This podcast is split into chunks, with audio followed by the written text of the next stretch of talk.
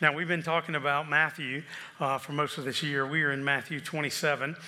Uh, Matthew 27 is, uh, we're at this moment where Matthew has been in an excited way helping to, to draw us into the story, this true story of what Jesus Christ did for us. You know, he came uh, to reveal the Father, he came to walk among us, but what he really came to do was to give his life to yield himself on our behalf, to die on a cross.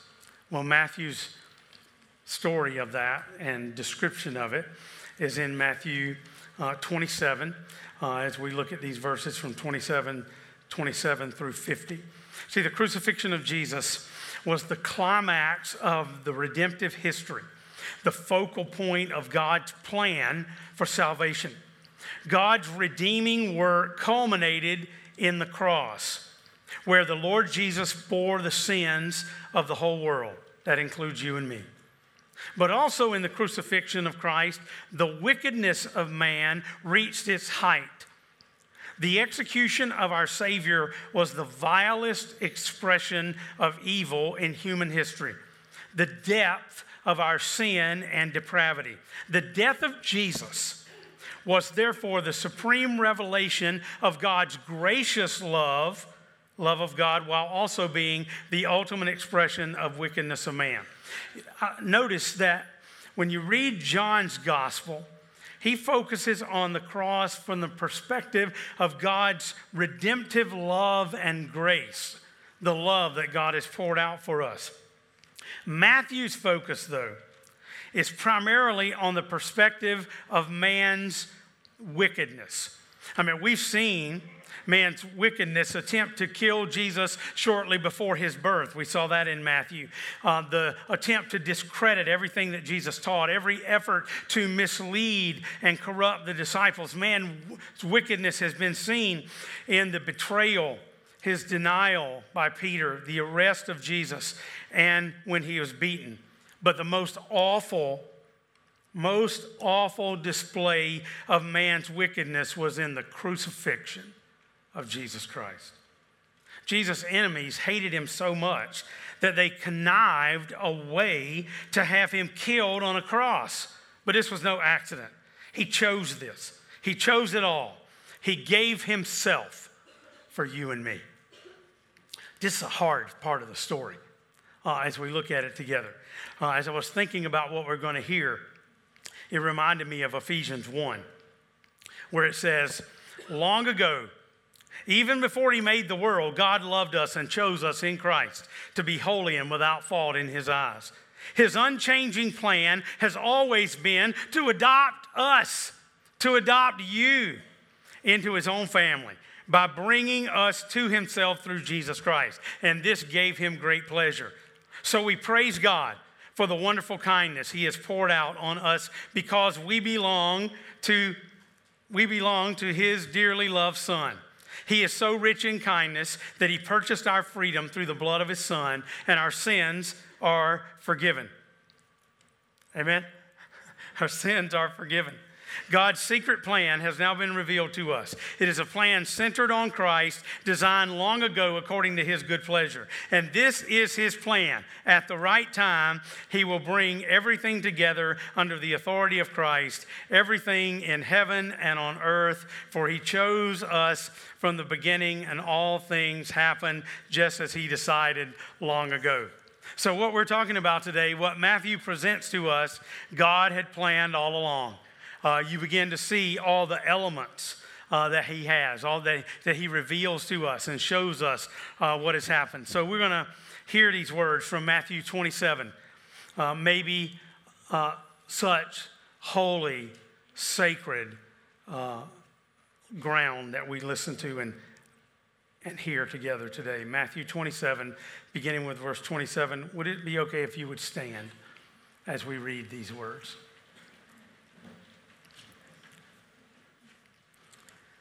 Then the governor's soldiers took Jesus into the praetorium and gathered the whole company of soldiers around him. They stripped him and put a scarlet robe on him. and then twisted together a crown of thorns and set it on his head. They put a staff in his right hand. Then they knelt in front of him and mocked him. Hail, King of the Jews, they said. They spit on him and took the staff and struck him on the head again and again.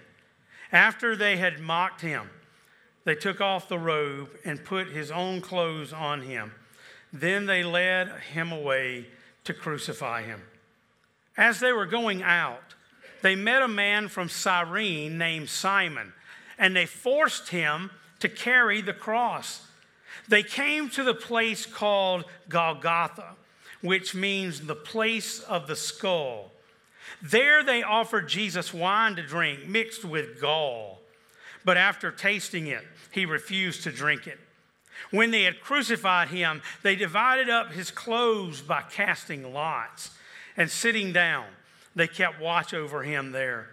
Above his head, they placed the written charge against him This is Jesus, the King of the Jews. Two rebels were crucified with him, one on his right and one on his left. Those who passed by hurled insults at him, shaking their heads, saying, You who are going to destroy the temple and build it in three days, save yourself. Come down from the cross if you are the Son of God. In the same way, the chief priest and the teachers of the law and the elders mocked him. He saved others, they said, but he can't save himself. He is the King of Israel. Let him come down now from the cross, and we will believe in him. He trusts in God. Let God rescue him now if he wants him, for he said, I am the Son of God. In the same way, the rebels who were crucified with him also heaped insults on him. From noon until three in the afternoon, darkness came over all the land. About three in the afternoon, Jesus cried out in a loud voice, Eloi, Eli, lema sabachthani, which means, My God, my God, why have you forsaken me? Then some of those standing there heard this. They said, He's calling Elijah. Immediately, one of them ran and got a sponge. He filled it with wine vinegar and put it on a staff and offered it to Jesus to drink. He's, the rest said, Now leave him alone. Let's see if Elijah comes to save him. Finally, verse 50. Could we all read that together? Ready? And when Jesus had cried out in a loud voice, he gave up his spirit. Lord, we are moved by these words and we thank you for them. Teach us through them today, we pray. In Jesus' name, amen. You can be seated. We see in this story a lot of different um, components uh, that are here. And so uh, I've um, I brought you like um, crucifixion show and tell.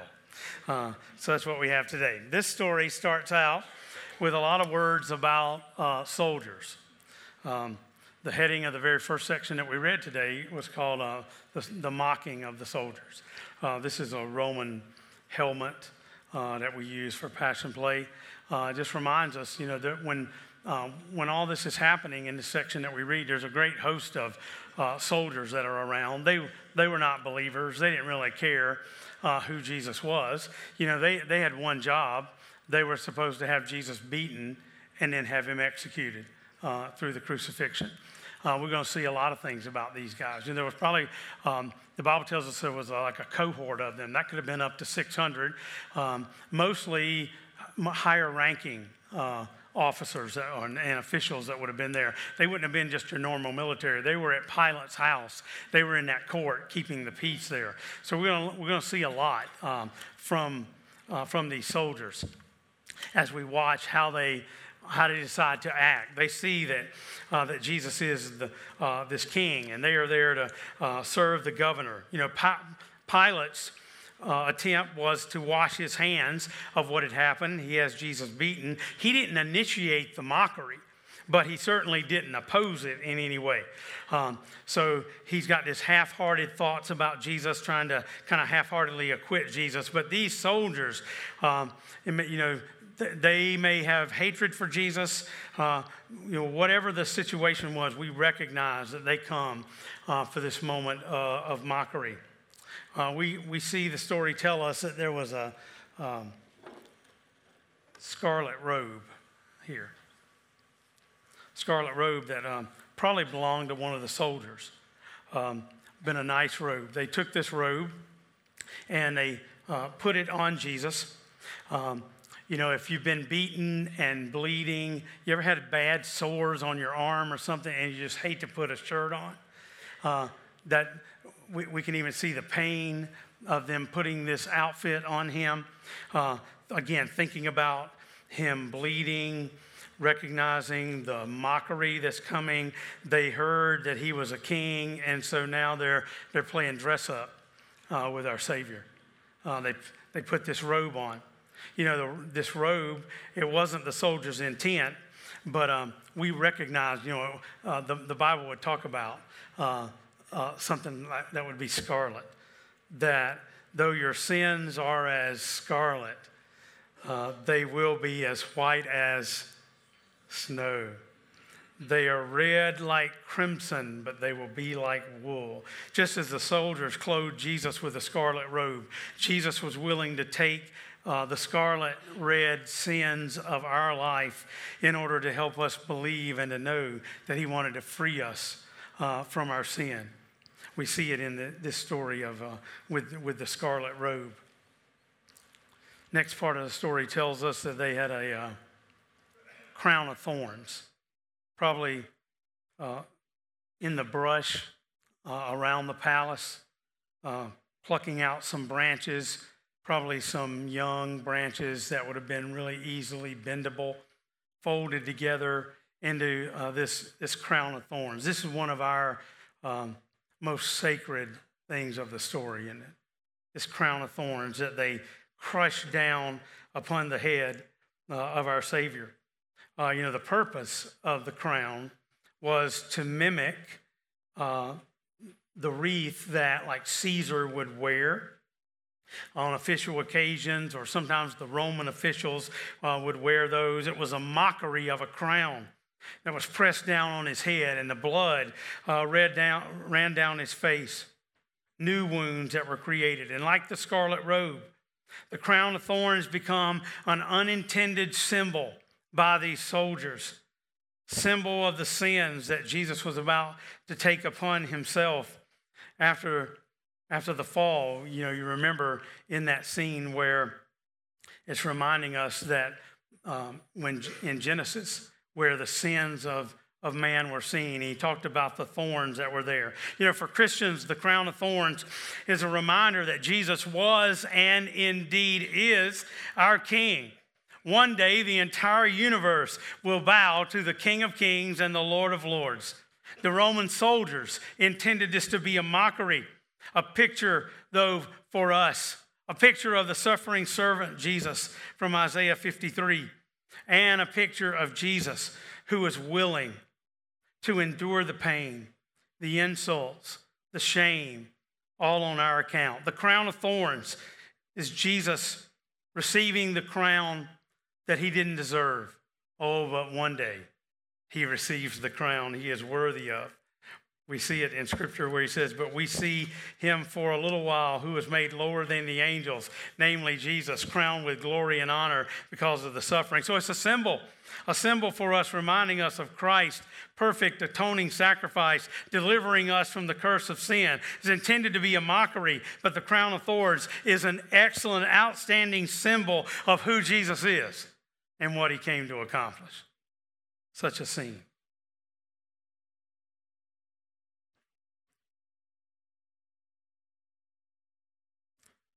Crown of thorns uh, leads us to uh, this staff. The Bible tells us in what we read that they took a, a scepter of sorts. A scepter might be something smaller like this. You know, uh, it might have even been more likely a, like a longer thing or even maybe just a reed uh, that they gave. Uh, so you can picture him now, right? He's beaten, he's bloody, he's got this scarlet robe laid around him, he's got a crown of thorns on his head, and he has a scepter in his hand. Uh, you know, one day he's going to hold the scepter as the King of Kings and the Lord of Lords. In this moment, he's in mockery. The soldiers bow before him. You hear what they said? They're bowing down. Hail, King of the Jews. That was their first bow, but there'll be another bow. Uh, we will all bow before him. Every knee shall bow, every tongue shall confess that Jesus Christ is Lord. Uh, he's in mockery. They, they use this uh, reed or as a, as a scepter uh, to try to, again, in mockery of him. So we, uh, we see this mockery. They, they take the robe off, they take the crown of thorns off, they take, um, put his clothes back on, and they begin to send him. Um, number five. Couldn't put this on the table, but I did have a little piece of this. The next thing we find is um, the Bible mentions spit. My mouth is so dry, I don't know if I'm going to be able to do it or not. That's gross. But it belongs on the table. The spit from the soldiers. You know, whipping was their first goal, crucifixion was what they were supposed to accomplish. But, you know, we, we recognize they're just doing their job. But uh, this is terrible. The soldiers went beyond their assignment. They take our Nazarene to, up to kill him, but they had other ideas.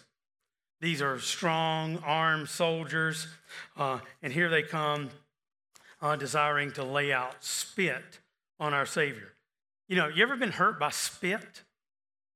Spit never drowned anybody. Spit never killed anybody. But spit is like a degrading of the soul, isn't it? That's, that's what's happening here. Um, we see them. The, the spit of the soldiers symbolizes like the filth in their heart, the hatred that they had uh, for him. Uh, the prophet said, Isaiah 50, verse 6 says, I did not hide my face from mocking and spitting. Mingled with his blood and sweat was, was the spit of the soldiers. Um, you know, when you, know, you read that story and you want to just say, get up and get them, right? He had the ability, but he took all that on our behalf.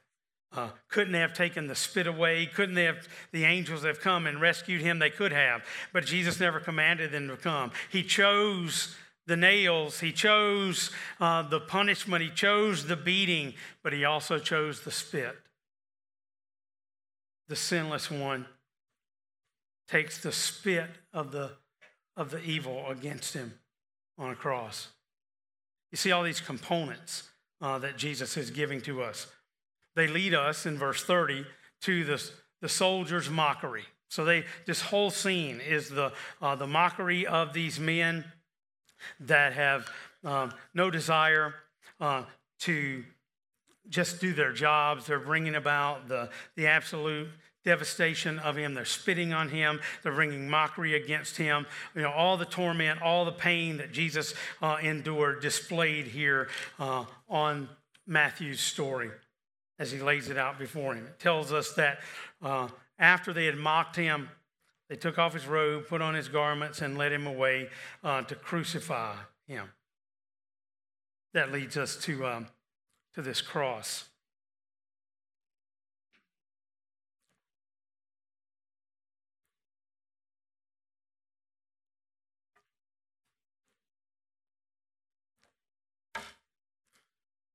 This is what the whole story is about, isn't it? Jesus giving himself on a cross. There's a lot of conversation and writing about this cross. Some, some believe that maybe they only carried this part and that this part stayed in the ground. Uh, just as many people believe that he carried uh, the whole thing. You know, there's all, all kind of Bible arguments about things like that. Uh, it seems pretty clear to me that uh, that he most likely carried the, carried the cross. He wasn't just carrying a small piece of wood because the Bible tells us that he had to have help. You know that he, he, was, he was up all night. He had been beaten. He hadn't had anything to eat or drink. I'm sure he's dehydrated. He's lost a lot of blood. Uh, and he's asked to, uh, to pick up this cross. Um, his cross, way bigger than this one, uh, would have would have probably weighed a couple hundred pounds, and here he is uh, being asked to carry this cross, to carry it on his own. This is why he came. This is our symbol of who we are, who we are as Christians. The cross. Well, I know you know, most of you, you know, I got, and I'm guilty too. I got, I got crosses at home. I got crosses on my desk. I got, you know, we love to have that symbol of the cross. But it's not a decorative piece. It's a reminder of the execution of the Savior, Jesus Christ. And he took it upon himself. The wooden cross, our reminder of what Christ has done for us. We'll come back Come back to that cross. You know, the crucifixion, the Romans didn't invent it. It was invented to be one of the worst ways of, of killing someone. Here we have this sinless, completely undefiled Christ giving his life, um, kept up all night, bloody, uh, now being asked to carry this cross. The Bible tells us that Cyrene, a man of Cyrene named Simon, was pressed into service to bear the cross.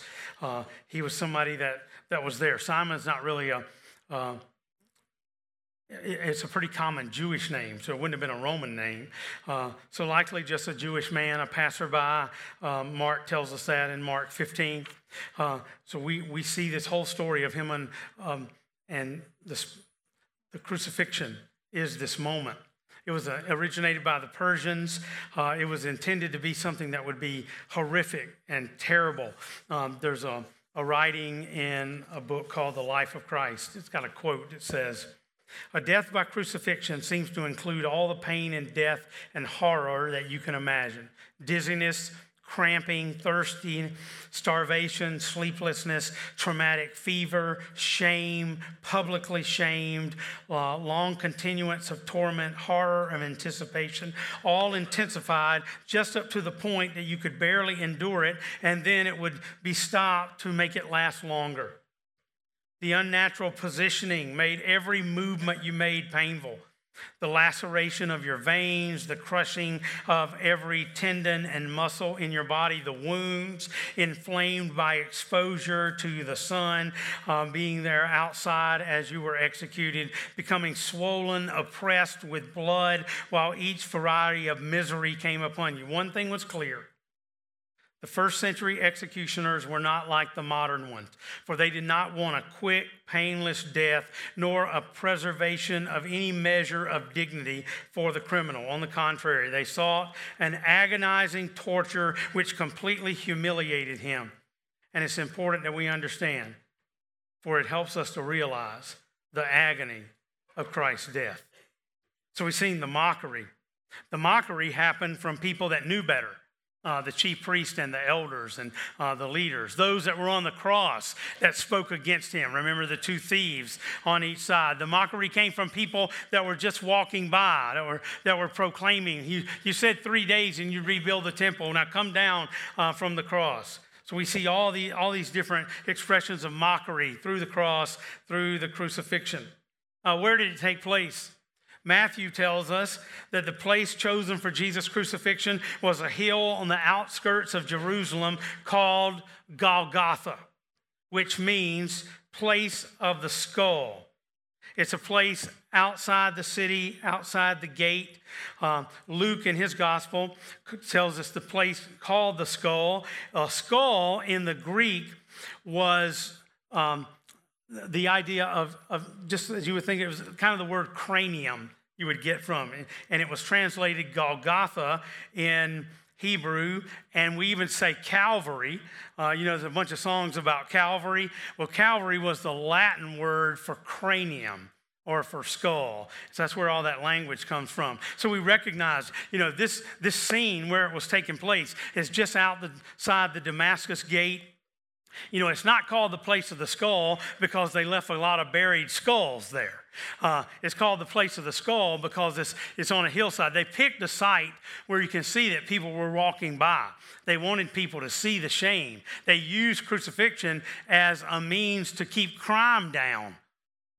They wanted people to be seen. So, up on a rise, there would be these crosses up there, and the face of that was kind of a cracked, rock looking uh, face, and it had two eye sockets that were just naturally there and kind of had a little bottom that looked like a nose and a mouth. And so the place of the skull was the name of this little hill that was there outside the gate where they crucified on, on the top of the hill. Uh, so that that's, that's what he's talking about there, this, uh, this place of the skull in Matthew 27 uh, 33. They get to this place, and the Bible tells us that they offered Jesus a cup. So we have a small cup that had uh, mixed with some kind of cheap wine, and uh, the Bible calls it gall, G A L L. Um, you know, we use that word gall, don't we? Yeah, you got a lot of gall. Uh, we use that idea. They use this. It was kind of a uh, something to help, sort of as a little anesthetic, but they weren't doing it for mercy. Uh, the main reason they would give them this drink was because they wanted them to be still enough when they put those nails in their hands instead of having to fight these guys. You can imagine uh, we would probably you would probably fight pretty strongly if somebody's trying to nail you to a cross or worse or whatever that would be. Um, so they were offering this drink, but Jesus didn't want it. Jesus turned it down because he wanted to feel everything that he wasn't looking for a way out. He had already asked for that in the Garden of Gethsemane and turned away. So he turned away uh, from the cup. So it was time for uh, the nails. Now, uh, the way, Matt, way Matthew talks about it, he tells us that they crucified Jesus. Now, we know from all the Gospels that he wasn't just tied with ropes on the cross, but they used uh, nails. Nails like this.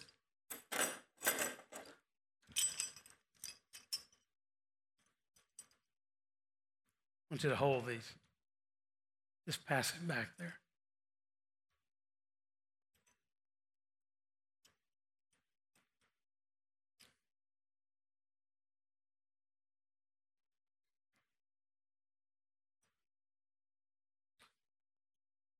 We use these nails in encounters.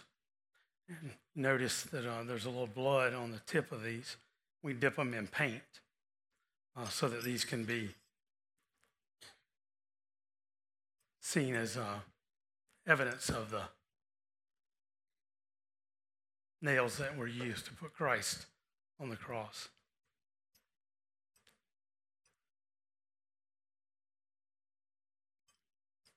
These were big spikes.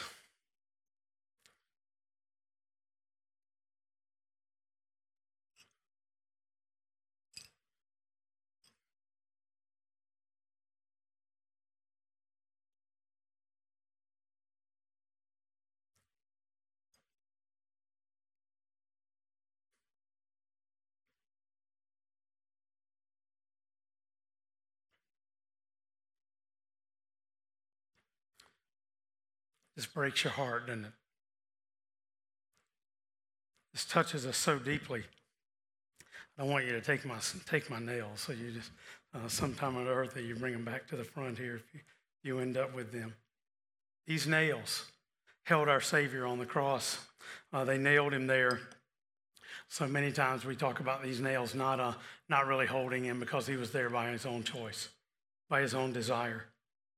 Uh, these nails are our such a reminder to us of these different components that God has reminded us of, of what God through Christ has done for us. Jesus was nailed to the cross. One side, the other side, in his feet, so that you could be saved, so you would know him. What a picture the nails are uh, for us. We see them after they nail him to the cross. They just are gambling for his clothing. Most likely, there would have been uh, more like five pieces of clothing that someone would wear. Uh, these pieces of clothing. So they probably would have taken, each one would have taken one, and these garments that they had, it would have been like a, uh, you know, sandals, an inner cloak, a headpiece, a belt, and then the Bible mentions this outer cloak or a tunic that they decided to uh, cast lots for. So it was kind of like dice or a little game that they had. We used this at Passion Play, and they pour those out together and uh, make a little game of receiving uh, his clothing. Again, they're not really paying any attention to him, they're in mockery over him. Next, we have, uh, we have a sign. Pilate told them to put a sign. Matthew says, This is Jesus, uh, the King of the Jews. Uh, Matthew recorded it kind of in an abbreviated way. Um, we are told in the scripture that it was written, and this sign is seeking to display that, that it was written in three uh, different languages in Hebrew, in Latin, and in Greek. Um, Greek was the most universal language of the day. Uh, the Aramaic, closer related to the Hebrew, would have been the language of Palestine, probably what Jesus would have spoken. And Latin was the official language of Rome. Uh, don't you love that? God had it written in all three languages to make sure anybody that wanted to know that this man on the cross was the King of the Jews. He was the Savior, he was the Nazarene that had come to die for all of us. Um, I sometimes wonder how, how the robber on the one side. Remember, he says, um, Remember me when you come into your kingdom. You know, now he might have he might have come across Jesus. He might have known him. Um, I wonder though if he saw the sign. um, somebody got saved even through one of the components of the crucifixion because this man gave his heart to Christ. Uh, says, Remember me when you come into your kingdom. So we got a lot of components here. We got the soldiers, the scarlet robe, the crown of thorns, the king's staff, the spit of the soldiers, the soldiers' mockery, the wooden cross, the act of crucifixion, Golgotha, the place of the skull. Jesus offered this drink filled with gall, the nails in his hands and feet, casting lots, this sign, and all, all the while, insults insults all around him. Insults from the people walking on the streets. Insults from the soldiers. Insults from those hanging on each side of him. Insults from the chief priests and elders and those that were that were there watching waiting for uh, the crucifixion of christ for him to die after they've been planning for it for so long. 15 there's a focus here on what time it is uh, do you notice in the scripture that it, it talks about um, that this crucifixion started about nine o'clock in the morning, and then in Matthew says from the sixth hour, which would have been noon, Darkness fell upon the land until the ninth hour. I think it's so interesting that, that God kind of keeps time in all this and telling us what happened at noon and how the darkness fell. During those first three hours, we hear a few things from the cross Father, forgive them, for they do not know what they're doing. short while later, truly I say to you today, you will be with me in paradise. Uh, and then behold your mother, behold your son, uh, when he's talking to John and to, and to Mary at the cross in these second three hours, beginning at noon, there's darkness over the whole land. Uh, the word there that's used for land is translated, could be translated earth. So there's a discussion about whether it was just dark in the area or whether it was dark on the world, uh, across the world. There seems to be evidence that the darkness was across the entire uh, world. Um, the, uh, just like we, there are a number of different places that talk about darkness in the Bible related to um, judgment that was coming. So we see, we hear it described here. The purpose of the darkness is not really explained to us clearly in the scripture, but it's a reminder to us of the judgment that is taking place right now. What is, what is happening with Christ on the cross? Jesus Christ is giving his life uh, for all of us. The Old Testament passages over and over recognize that that's coming. The cross was a place of divine judgment where the sins of the world are being poured out on a sinless, perfect Son of God. So it's appropriate that we have this great supernatural darkness uh, expressed. And that's what happens in 2745. The darkness over all the earth reminds us of the judgment that is being placed for us on Christ on the cross. In the darkness, he offers the most profound statement from the cross. He says, My God, my God, why have you forsaken me? Jesus didn't die as a martyr, as a uh, to some kind of righteous cause or just an innocent man that was wrongly accused and condemned. He laid down his life for himself. Uh, we, we read it together. And when Jesus had cried out in a loud voice, he gave up his own spirit. We recognize that he sacrificed himself. The last little element that we have uh, here today is the sponge. Just before he died, uh, he cries out. They think that he is crying out to Elijah, get some, some of that uh, poor man's drink, I'm sure it was, just some soured wine that they would have had drinking in the heat around there, and put it on the, and they offer it up to him. And he gets a little bit, you know, I, I always think that if he's going to cry out with a loud voice, he just needed a little bit of water uh, to make it clear that he could proclaim, It is finished. It is accomplished. Into your hands I commit my spirit. So these are the components. These are the things that Christ has, has brought to, to all of us. At the cross, he, is, he made the difference. It's an incredible scene for us where his spirit is surrendered to God through this crucifixion event that becomes the centerpiece of the entire history of the world. I began to think, man, the, God had them bring a lot of stuff for the crucifixion, all these different components. And then I wondered, uh, what, what, what do I bring? What, what, do, what do we bring? You know, I don't think he needs a sponge on a staff or a, a crown of thorns. Um, he, want, he wants my sin. He wants myself. He wants your soul. He wants your all. So we come together to, to give ourselves uh, to Christ at the cross the way that He has given Himself uh, to us. You know, we, we sang with the band earlier uh, this song uh, as it goes along says, At the cross, at the cross, I surrender my life. I'm in awe of you. I'm in awe of you. Where your love ran red and my sin washed white, I owe all to you. I owe all to you, Jesus. I love the part in the middle. Here, my hope is found. Here on holy ground, here I bow down. Here I bow down. Here my arms open wide. Here you save my life. Here I bow down. Here I bow down. You know, what, what do you do? What do you do with the crucifixion of Jesus? Well, I think one is that if you haven't given your life to Christ, this is the whole point. This is why he came to die and to give his life for you. So uh, I hope that you would surrender your life to Christ today. Secondly, maybe you already know him. You know, we, we recognize the horror of this moment, but we're moved. We feel the awesome gift that's been given to us. Here's where I want to end.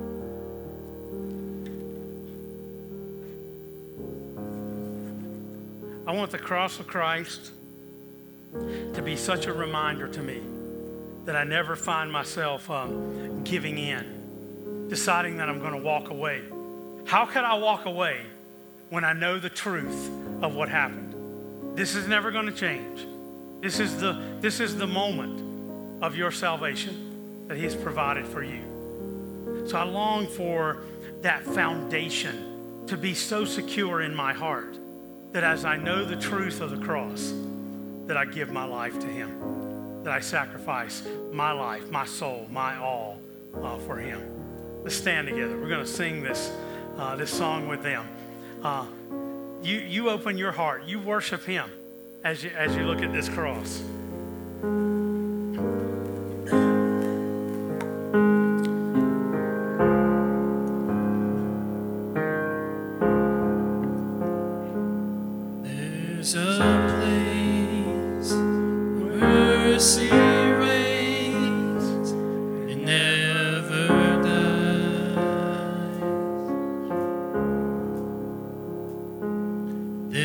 There's a place.